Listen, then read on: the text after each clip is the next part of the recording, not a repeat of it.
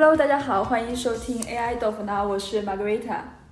嗨，大家好，我是 Rumble。今天非常开心啊，我们邀请到了一位新的朋友 Amelia 加入我们这次的分享。Amelia 可以说是一个新晋的密室爱好者。Hello，大家好，我是 Amelia。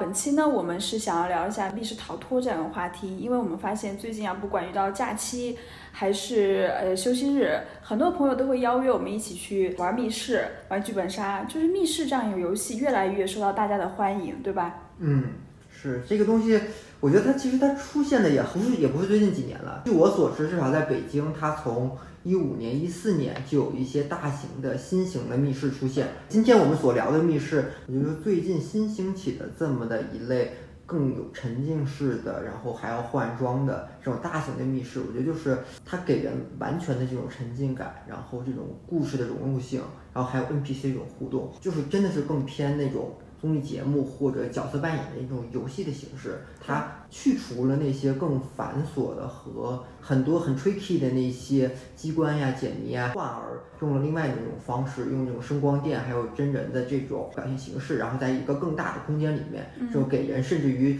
走动、跑动、追逐这种空间，我还还是一种很新奇的体验。那两三年大家的一个消费升级也也起来，然后年轻人对于娱乐的这个要求也不断的在升级，更得到了新一波的蓬勃的发展。对，我记得我好早，可能是四五年前吧，玩过的密室逃脱都非常简单，就是简单的一个一些机关的设置呀，一些小的游戏啊，推理游戏。其实现在反而是更多的这种场景也更复杂了，还有很多包括你的一些角色的扮演，很多这样更多的元素会进入到这个游戏里面来。所以啊，明年我知道你玩过很多这种密室的游戏啊，就是有什么可以跟大家分享的吗？呃，我我其实也算是最就是最近一两年才开始玩，因为一开始感觉。听到密室逃脱就觉得是一个很小的房间，可能就是一个像我们的 living room 那么大，然后里面可能就是有一些比较简单的机关。当时觉得好像没有什么意思，后来是听同事说有一个就是用一个大的那个鬼吹灯的一个 IP 做的一个很大型的密室，包括里面有一些涉水的活动啊，然后就说整个的那个机关设计的特别好，所以去玩了第一次去玩那个密室。不管是在那些场景的设计啊，包括那些解谜，比如说它有那些八卦阵，然后你要按着那个提示，然后去自己找到那个八卦阵应该怎么摆，都设计的很用心。而且还有一个环节，就是有一个 NPC 会突然一下蹦出来吓你。然后当时我们是在水里嘛，然后它是个很深的井，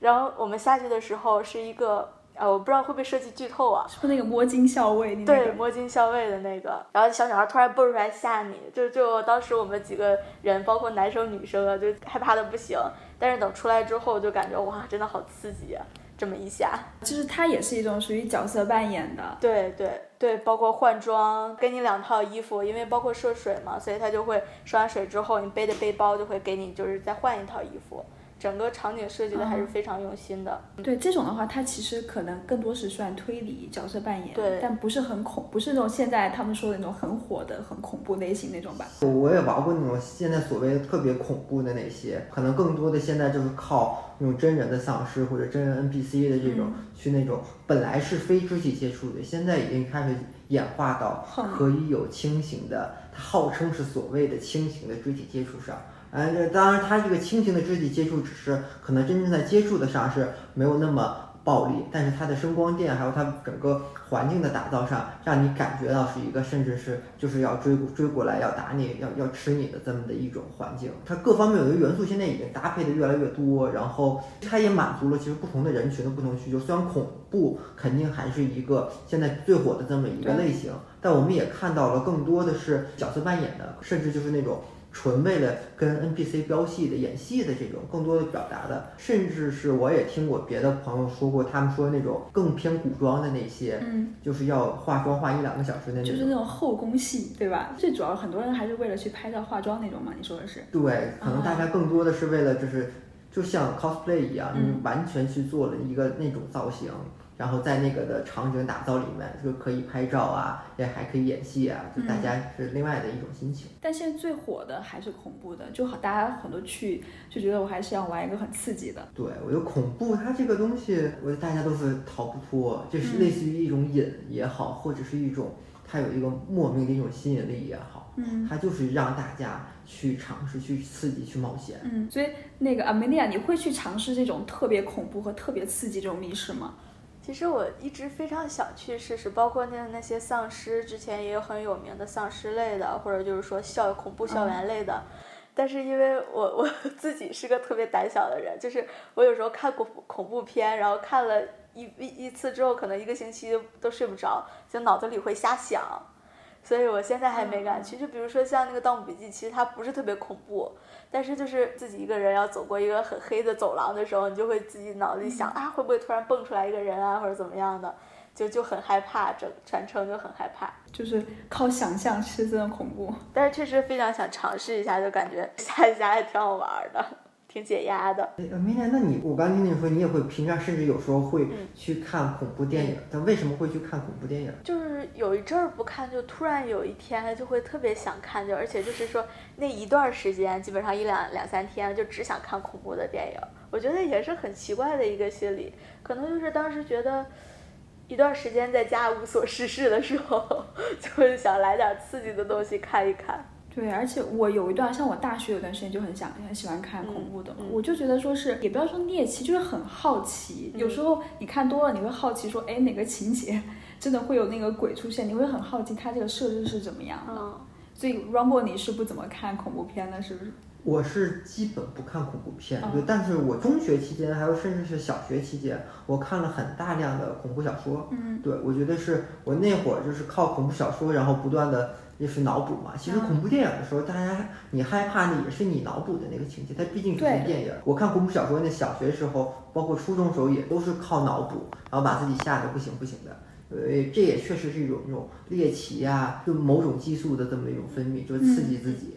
其实我有一点好奇，嗯，就是说你们看恐怖的东西比较喜欢偏哪种类型的？就是鬼怪呀，或者是怪兽啊，或者就是说这种人为的那种谋杀之类的这种恐怖片。我喜欢带一点推理性这种恐怖，嗯，就是还是得有点剧情，因为我觉得有一些欧美的片子，它的恐怖就是血腥嘛，嗯。就它不是那种给你心理上就造成你心里去想啊，这个事儿到底是怎么事儿，嗯然后这种带来的恐怖，而是一种视觉上的恐怖。但我觉得真正更恐怖的是，嗯那种给你心理上就是哦那种暗示，哦就给你更多这种想象空间。所以我刚刚我觉得说润博像喜欢他喜欢恐怖小说，我觉得小说就比电影更有空空间去想象，对，用这种想象来刺激你分泌就是更多这种恐怖的情绪的产生。因为我看的其实不多，我看也都很多很多年前看。我看的可能更多的还是因为小时候天然的，就是对类似于什么墓墓地啊啊这种意象，就会有一种本能的恐惧。它对讲的一些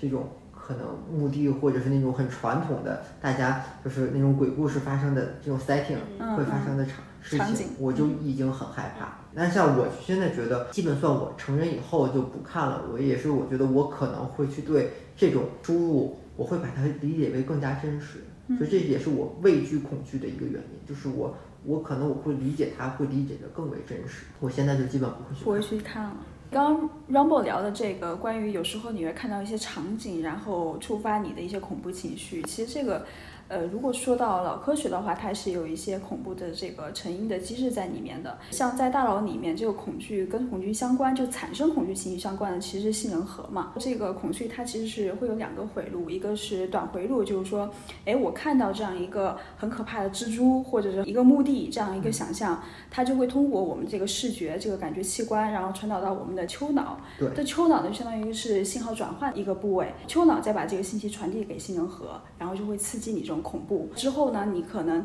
大脑就记住了你这样恐怖的一个意象。在之后你再遇到这样一个场景的时候，这种恐怖情绪又会滋生出来。那还有一种呢，就是恐惧的这个长回路，也就是说，你可能并不是因为现实你看到这个感到恐怖了，而是通过你大脑皮层的一个想象。比如说我们在看恐怖小说，也许我只是坐在家里面看这小说，但这里面涉及到意象，比如说我们之前看《咒怨》，然后我们在宿舍里边儿就会老想，对你的大脑就会老联想起那个关于寝室宿舍那段的情节，所以你大脑不断在想，很活跃在想，这种想象呢就会更触发你这个恐惧的一个行为，所以这种大脑皮层的信号又会进入到你的这个杏仁核，就会产生更深的一个恐惧。对，嗯，对，然后这个呢就是说。是呃恐惧背后的一些脑科学的一些成因。当然，我们觉得现在恐怖密室一个出现啊，我们就那天在讨论一个很很有意思的一个话题，就是说现在很多人就聊的说，我为什么去恐怖密室，是觉得我觉得生活里面压力比较大，我在那样一个狭小的空间里面，我受到这种感官的刺激，能够让我暂时的忘却一些压力，去减轻一些焦虑。所以说，我们就提出一个话题啊，说，哎，恐惧真的能够打败你现实中的焦虑吗？压力它其实是一种，就是外在的，就是心理压力源，就给你的刺激，比如说你外界工作不顺呐，或者是感情破裂呀，跟朋友关系不好，还有一种就是内在的内心世界造成的，是一种叫心理压力反应。也就是说，当你受到外界的压力的时候，你心里想的东西，心里想产生的一些联想。也会同时给你一些压力，这两种外在和内内因的两种压力源呢，同时会构成一种，就是导致你认知和行为的一种体验，这个就是压力的一个成因嘛。所以相当于，其实压力是一个外忧和内患的过程。那恐惧其实可以把它作为一种，就是 distraction，就是分散你的注意力。就当时你在受到外界，比如说恐惧密室里有人在追你，然后有人要打你的时候，这种外忧的增加会让你就是内心的那种内患，就是内心的那种对于其他东西产生的压力会得到一个缓解。所以就是说，当你在整个沉浸在这种恐惧的时候，让你全身心的投入到一个外界别的刺激上，所以你内心的那些。东西你就会被分散，被分散注意力，所以你就相当于释放了你的压力。其实恐惧的本身是，我觉得是额外的一种对你大脑施加一一种压力。嗯，因为你在你真正恐惧的那个瞬间和那个状态中，你的肾上腺素也好，你的多巴胺都会分泌。它其实，在某些情况下，跟你高压的时候分泌肾上腺素也是一样。你在高压状态中，人也会去分泌肾上腺素。对，我觉得人们去追求的应该是恐惧完了以后的那种。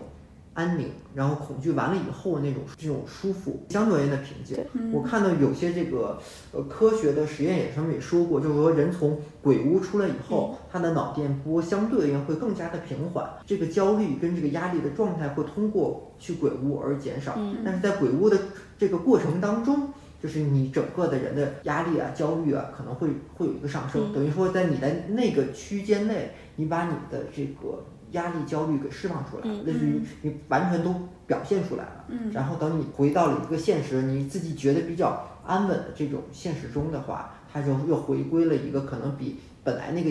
焦虑状态要更低的这么一个点。哦，所以它会在很强烈的这样一个焦虑和恐惧触发之后，再回归一个很。平和的一个状态，对我觉得算是一个释放或者是一个对你阀值的这么的一一个调整。为什么大家可能会去追求它？就因为我们在密室这个环境中，我们还知道它是假的，然后我们现在大脑有一个设定说它是一个假的，所以等于类似于是一种可控的失控，而不是那种真正的不可控的失控。我觉得，如果是真的把我们放在一个咒怨啊还是什么那那种情境下，那我觉得大家都会疯掉，就是或者是。他们好，没有人会真的会去把自己放到一个那么恐怖的一个 setting 里面去。对，对我觉得如果真的在那种 setting 里，你整个人会崩溃的，那就不可能是一种享受，或者是大家甚至去所追求的。对，就是因为我们明确的知道它是假的，然后它的类似于它的恐怖的范围是一个至少在大脑里面，我们从我们的认知脑是可控的这个范围。对，等于这其实就是一个我们的认知脑跟情感脑的这么的一个对撞，或者说互相的这么一个干扰。等于在情感上，我们知道它是一个很恐怖、很恐怖的东西，但从认知的角度上，我们又知道，哎，它这个东西是可控的。其实我们对于密室，它其实认知上就是它是一个大范围一个安全区。嗯，我们知道整体至少基本上我们可能是安全的。对，所以在这个环境里面，你再去。呃，尝试一些很恐怖的东西，其实反而并不是那么的恐怖了，我觉得。对，但这其实它的核心就是说，我的这个认知脑如何去认知，或者是说你现在密室做的到底它的恐怖程度有多少？就如果它真的能骗过我的认知脑，我就会极其恐怖。这就是为什么像那些特别恐怖的密室，我也真的不敢去，就因为我会更加融入整个的氛围。他们其实现在做的花了那么多大的价钱，花了那么多的精力去打造这么一个场景，也是说他们争取想就是再推进一下你的这个认知的边界，就是说他们会去打造一个更加害怕。但我觉得有些密室它就跨过了我那个认知的边界，我就会在某些程度上觉得它是真的，所以我就会达到那种类似于焦虑而崩溃的边缘。嗯，对，所以这就会让我去形成失控，而这是一个。我不想到达的这么的，这是或者这是一个很难受的这么一个状态，这绝不是一个这个大家会去追求、会去享受的这么的一个状态。嗯，所以它能够被更多人接受，还是因为它是在你整个认知范围内的。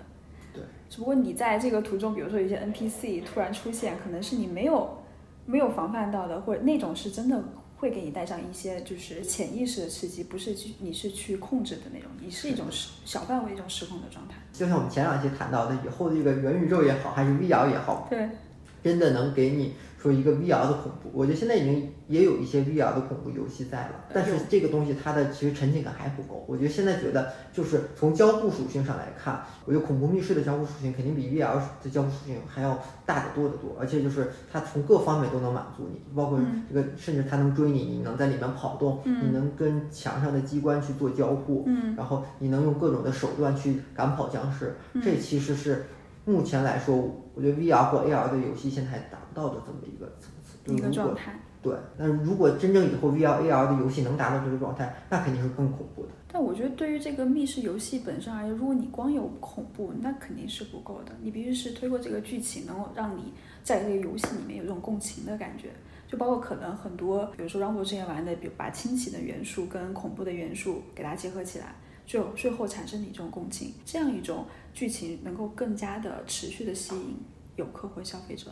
所以说，为什么其实很多恐怖游戏它最后是给你设定了一个目标，就包括那种丧尸游戏，可能最后是需要你去拿到那种疫苗或者什么，就是说去解锁这种恐惧的状态，可能就是说能让你有一个就是终止这个整个恐怖环境或者恐怖压力的这种呃线索，也是就是让帮你释放压力的一个过程，就是让你知道这种恐惧是可以结束的，或者说你可以去终止这种比较糟糕的这种状态。也是这种恐怖密室想给你打造或者传达的一种信息。我是有点恐高的人，但是其实每次看到过山车，我都特别想坐在上面，可能就是 吱哇乱叫，然后就说我要下去，我赶快下去，把我把我放下去。一到脚双脚落地，可能就是你的肾上腺素，包括你那些激素调节，让你处于整个很兴奋、很刺激的状态，觉得哇，就觉得好开心的，要不然再坐一趟吧。就这种就是不断让你 有点上瘾的这种过程。所以可能很多人喜欢恐惧，也是一种对这种。之后的这种兴奋的这种上瘾，也会让你就是说想不断的去体验这种恐惧的过程。因为确实在恐怖的过程中，那个大脑也释放多巴胺，这个东西就是一个让人去有一个更好的一个预预期。其实这是一个应激，因为所有的这种激素，或者说我们恐怖的真正的成因，它还是这个源于进化嘛，就源于那种。这个呃，从不管小狮子也好，还是甚至于这个老鼠会怕猫也好，就是那种动物它自己一个生生理性的本能，它会去对一些恐怖。但我觉得人他作为人来说，它更复杂，就因为它既有生理性的，它也有这个呃，就是生理性说它的本能和动物性，它还有这种认知性的，就是它纯粹的这种理性。而这部东这部分很多东西是习得的，对，就是我们看到很多的实验，就包括最。很多年前那个一九二零年那个小艾伯特实验，那是美国最早最早的一个研究恐惧的这么一个实验，就是说他找一个婴儿，他就是通过，当然我觉得这个这个实验后来也被很多人诟病，它是极其的不人道。他就是说如何让一个婴儿习得一些恐恐怖，类似于你的恐怖的一些事情，还有一些一些恐怖的经验都是被习得的。其实这个就是我们刚才说的那个长回路的那一部分，就是说我以以前习得的一些部分被存在了海马体里。对，当我再去触碰这个新的这个东西的时候，我我会从海马体里对把这部分的信息调取出来，给你一个甚至于比这个现实场景更恐怖的这么一个印象，因为你有你以前的这种 feedback，你有以前的这种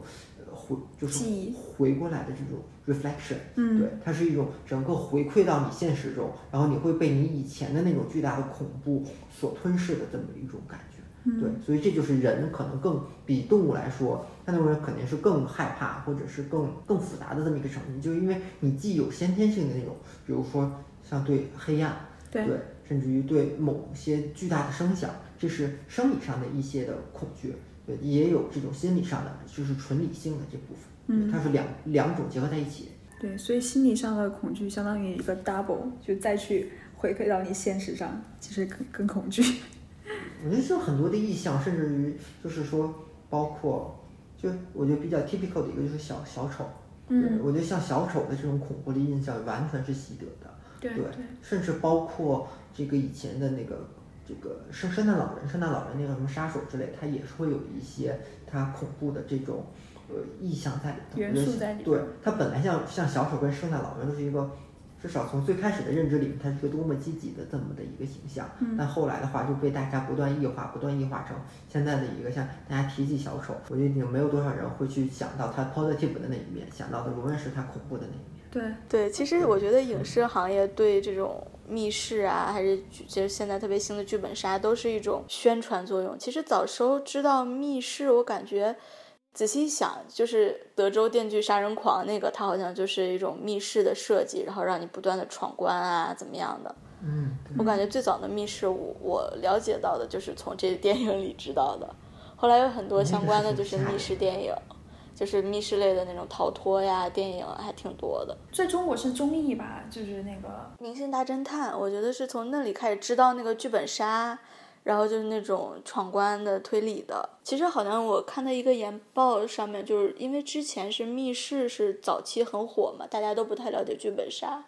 是在就是确实是《明星大侦探》出来的那一年，一下剧本杀整个行业就就是迎风而上吧，就是开始已经超越这种密室的这种行业了。就剧本杀现在的这个量是巨大，好像二零二零年它只比电影票房要少百分之三四十。就我在我心目中，这两个是完全不可不可能，一比的一个东西。嗯嗯好像说整个全国的呃剧本杀的产值比电影少百分之三四十，在我这里面，这他们两个不可能是同一个量级的，或者差着好多个数量级的。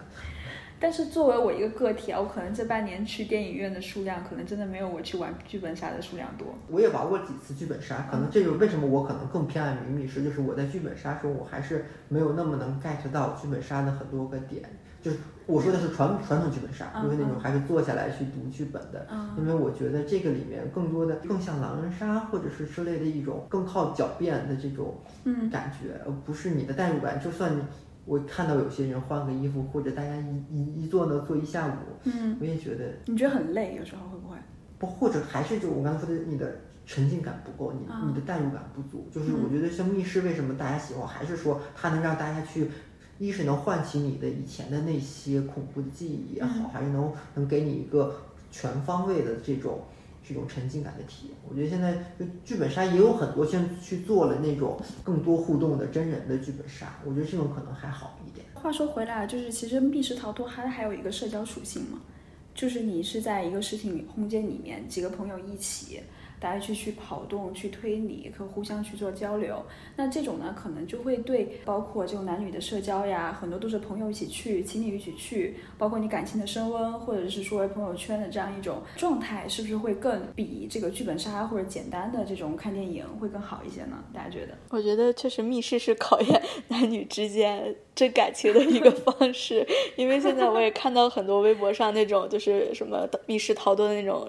监控的剪辑嘛，就是什么男朋友一看到危险把女朋友先往前推的这种，有时候去玩剧本确实容易，就是玩那个密室容易造成分手。让我，所以你去玩这种恐怖的密室逃脱，你觉得你能够承受那种恐怖的压力，不会推开你的女朋友吗？不可以。首先我会选择不跟女朋友玩，对，就我会会去找我几个大汉这些大汉们，他们跑起来可能跑得比我还快，嗯对，这也挺可怕的。这个麦麦格瑞他说的也是几个，就是我的这个哥们们，他们也用密室去作为一个 dating 很重要的这么一个手段，嗯，因为确实在那么一个狭小的、那么一个封闭的黑暗的空间里面，如果还有那种单人，现在又多了很多单人跟双人的任务，嗯，所以的话，更多的有一两个人、两三个人，甚至是一个人的这种独处的这种空间，然后就会使甚至于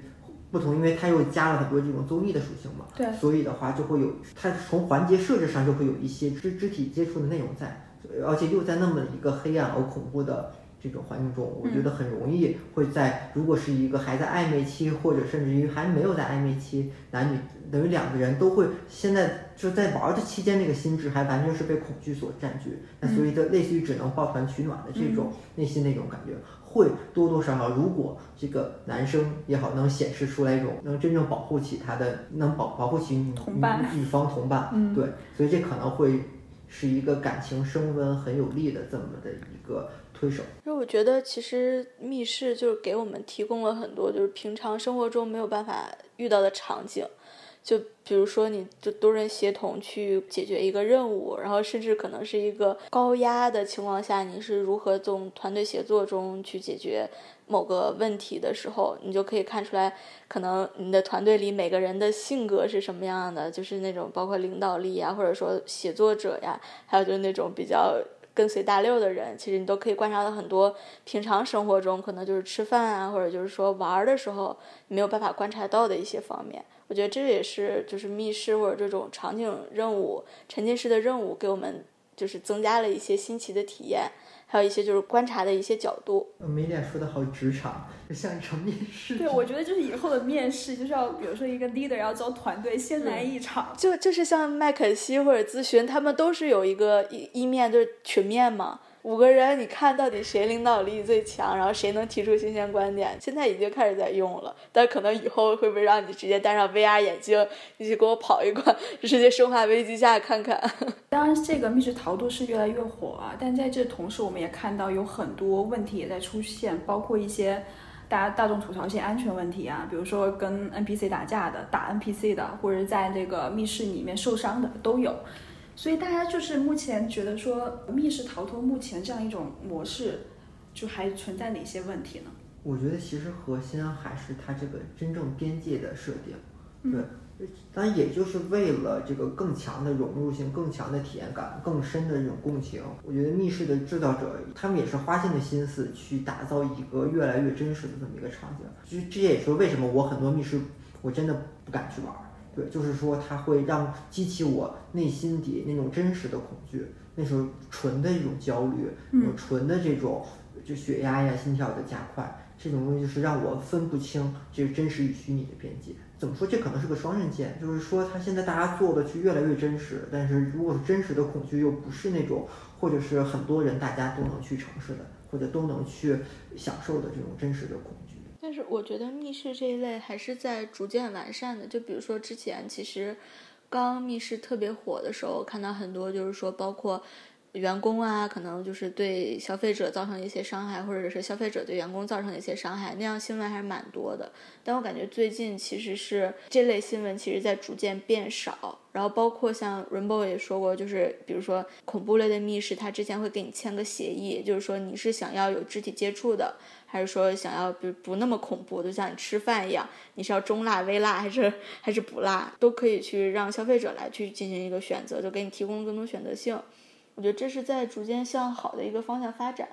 而且就是说不只是就是那种个体的密室的经营者，现在就是包括大厂，像那个咨询公司啊，或者说影视娱乐都在积极的去布局这种密室的这种场景或者说行业。然后包括很多招的岗位也都是开始招那种，就是你进行过密室剧本的设计，或者说经营过密室这种门店吧。我觉得都是一个在更完善，然后更渗透的一个行业。毕竟还是一个新兴的产业，逐渐是有规范起来。而且我其实我个人来说，我更愿意看到就是密室它的多元性，嗯，而不是以一个完全恐怖为主的。我真正的话，像我觉得现在看的比较火的，也就是要么是一个那种古装的那种纯演戏的类型，就是仙侠风的那种，或者是后宫仙侠之类的；要么就是一种纯的什么丧尸啊、病毒啊这种什么丧尸学校的这种纯恐怖的这种风格。嗯，我觉得类型上有一点点单一，就是大家现在等于火的那种爆款还是这种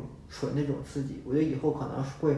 加入更强的这种娱乐性的属性在里面，就是会做成就不同的类型出来。对，包括这种跟一些大的一些 IP 合作，吧？像之前那个说那个叫什么盗墓、推理小小说的、悬疑小说的。其实我感觉突然想到，就是英国的话，好像有很多这种说是沉浸式的剧场。比如说你在餐厅里吃饭的话，他有时候会给你有很多演员，就你在吃饭的同时，他们会就在你的面前去表演一些场景，表演一些。话剧之类的，就像那个《东方快车谋杀案》啊，或者说是那个《尼罗河上惨案》，就是这种你的日常的场景和你就是这种密室的场景深度结合，其实是我觉得是一个挺好的一个方向。最近我也看到，就是说有类似于在你的酒吧里，你就可以去看那种沉浸式的剧场。戏剧是越来越多，而且那种沉浸式的互动式的戏剧，现在在至少我知道，可能北京应该现在确实算戏剧发展的一个中心。嗯，对我前来看到在那个东江民巷那边，他们有沉浸式的这种戏剧在，就酒吧里的那个就是在放京那边嘛，相对它更近，但它毕竟是在一个酒吧里，它的 setting 什么的做的还是跟正正规的剧场有很多的这个局限跟不足在。我觉得就可能未来的话，真正是把这个类似于戏剧啊、表演啊，跟密室的不同的环节合就合在一起。更表演类的一个密室，它的核心的问题就是说，很多的这种玩家也好或者什么的话，他不具备这种一些表演的这个基础，或者不具备这种可能表演的这种他自己的兴趣也不在这次。那如何是让大家都彻底放开了？就不是每个人都是演员呀。对，叫大家很多人是还在里面一个很紧张、很不能放松的状态去这个体验密室。如果是更偏戏剧演戏向，嗯，大家还不能去做到这一点，所以这个就一个主要的原因。为什么现在大家主要会去推恐怖类？因为恐怖类其实你你的反应是本能的，而你不需要戏剧类的话，你去给那么那么多不同种类的 feedback，然后还要去考察你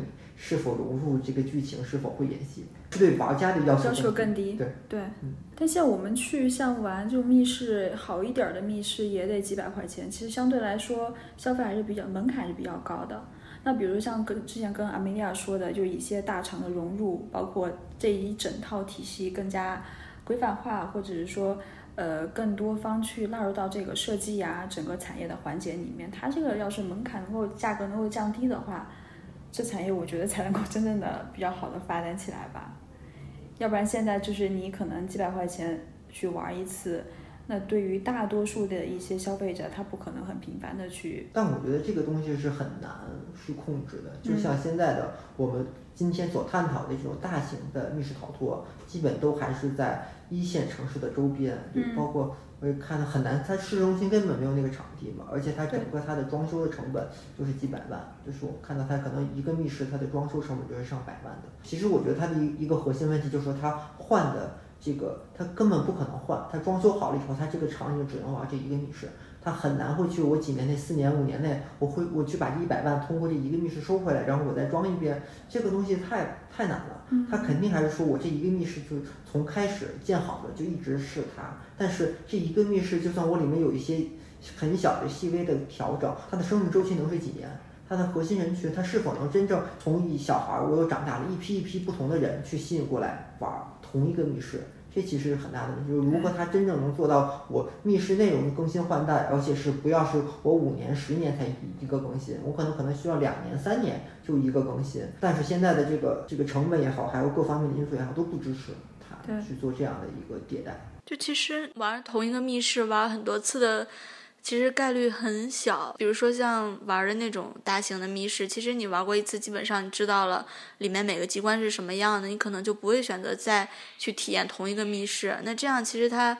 应该是一个不断去引新的流量的过程。那你那存量的用户，你怎么去去保证它一直去激活，或者说去运营起来？我觉得也是一个。比较难解决的问题。对，你怎么去留存老客户？反正我是不会再去玩同一个密室或同一个剧本，基本没有人去玩这样。重复对，除非是比如一二三季，你可以分系列。现在有密室就是那个丧尸密室，就是出了一二三，嗯嗯，就是可能是基于类似于同样的场景，稍微改一些它的剧情，或者是。可能会出一个下部之类的，会里面 setting 有个略微的调整。它毕竟它第一它很火，第二它这个该玩的人都已经玩过了，那我们就需要做它的下一。哎，那它密室，比如说我这七八个人一起玩这个游戏，它这个游戏这段时间这个环境就只有这八个人在玩。对。但也有滚动那种嘛？比如说我玩到一半走到这儿了，有新的一批玩家进入，不然的话这个效成本也不能不能不能吗？对，基本他玩一下大概三个小时，所以的话。三个小时左右，这一一一个场景只能这八个人，但是一个可能他那个密室的点儿可能会同时。我举办三四个密室，就是如果它场地够的话，对，就是而而且现在很多的就是城里的小密室，包括三里屯附近也有那个几个就是中型的那种密室，也有一些塞进它那一个点儿会包一层楼，我开四四个密室，对，但四个密室就可以同时接待四拨人，四拨人，对，但是一个密室它只能同时接待一拨人。所以像未来的话，其实我还是挺期待这个 VR 加密室逃脱的。我觉得如果这个设备不知道什么时候啊。